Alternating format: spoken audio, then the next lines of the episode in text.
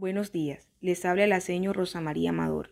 Hoy en el espacio Cuidemos Nuestro Idioma les voy a narrar otra leyenda de Polonuevo que marcó la vida de sus habitantes y les voy a presentar una canción relacionada con esta leyenda, El avión cargado de flores. Cuenta esta leyenda que en el año mil novecientos setenta y seis, en el mes de marzo, sucedió un hecho insólito que sorprendió a los habitantes de Polonuevo. En un rancho de la finca Las Caritas, propiedad del doctor Modesto Serra, vivían el señor Leopoldo Solano y su esposa Rosa Villa. Todas las noches se acostaban muy temprano porque tenían que madrugar a ordeñar las vacas y hacer los quehaceres de la finca. Una noche, como a la una, los despertó un ruido ensordecedor. Saltaron de la cama sobresaltados y escucharon el sonido de los motores de un avión. Corrieron hacia el patio y vieron aterrados su estrepitosa caída sobre el suelo de la finca, que arrasó con la mayor parte de la vegetación, los palos de mango, de ciruela y de marañón. El avión americano iba cargado de flores de exportación jamás vistas y pececitos de colores. Las flores iban envueltas en una malla especial y metidas en cajas largas y hermosas. Se acercaron con cuidado, sin prever el peligro, y observaron que el piloto y el copiloto estaban heridos, y uno de ellos tenía una pierna fracturada. Los llevaron al rancho y esperaron que llegara la policía, quienes los condujeron a una clínica en Barranquilla. Los polonueveros escucharon el estrepitoso ruido y no pudieron conciliar el sueño. Se preguntaban, atemorizados, de dónde vendría. Cuando amaneció, comenzaron a llegar las noticias que había caído un avión marimbero, es decir, cargado de marihuana, y se decía que traía una maleta llena de dólares. De inmediato corrieron al lugar del accidente, nadie se quedó en casa. Los profesores no pudieron aguantar a los niños en los colegios ni los padres a sus hijos, todos querían ver el avión.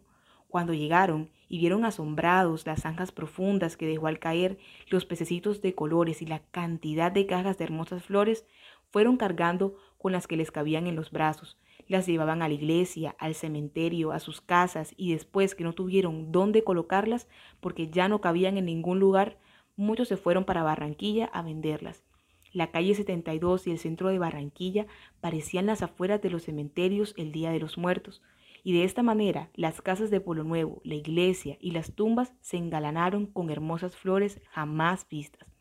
Después de llevarse todas las flores y peces, los polonueveros con picos, machetes, hachas, cavadores, monas y ceguetas destruyeron el avión y se fueron llevando en un santiamén, en camiones y camionetas, partes del avión a sus casas. Se dice que en muchas casas de Polonuevo todavía hay restos de ese avión.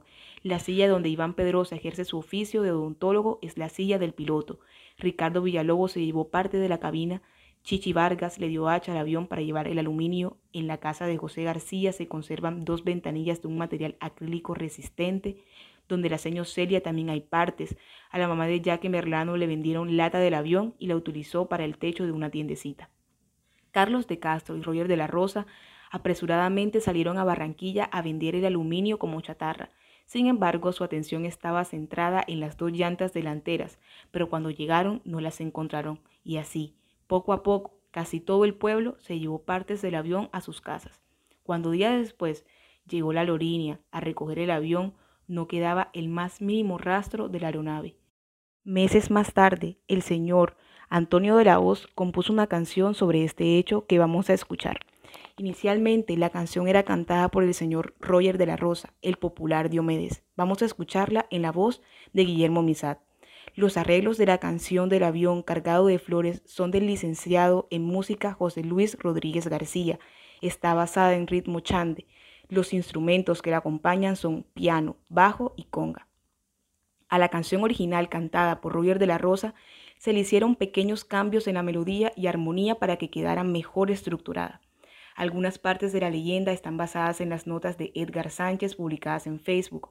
En el rescate de algunos hechos acontecidos en nuestro querido pueblo que con el transcurrir del tiempo se han convertido en leyenda y que por sus características de tradición oral se van transformando a medida que pasan de generación en generación. Sinceros agradecimientos a Pedro San Juan, camino conductor para llegar al intérprete de la canción, a Santander Palma, escritor conocedor del hecho, con especialidad a Roger de la Rosa, quien amablemente me contó la leyenda y cantó la canción original, al licenciado José Rodríguez, arreglista, y a Guillermo Misat, quien la grabó. Rosa María Amador Pedrosa, profesora Inestapo. Esta es la historia, señores, del avión accidentado. Iba cargado de flores, también llevaba pescado. Cuando se oyó el estallido, se puso el pueblo en acción. Unos auxiliares heridos, otros abren el avión. Ese era un solo vaivén, arriando flor y pescado. Y en menos de un santiamén, el pueblo estaba enflorado. No conforme con la carga, después vino la misión, y a fuerza de pico y as destruyeron el avión. Las alas se la quitaron, le quitaron el motor. Para arrancar la cabrilla llevaron un cobador. Los pisos se lo llevaron en camioneta y camión. El tablero y la turbina de allí desapareció. Ricardo con la cabina seguro la aprovechó. Si yo sigo no termino, porque esta historia es muy larga, y sepan que el aluminio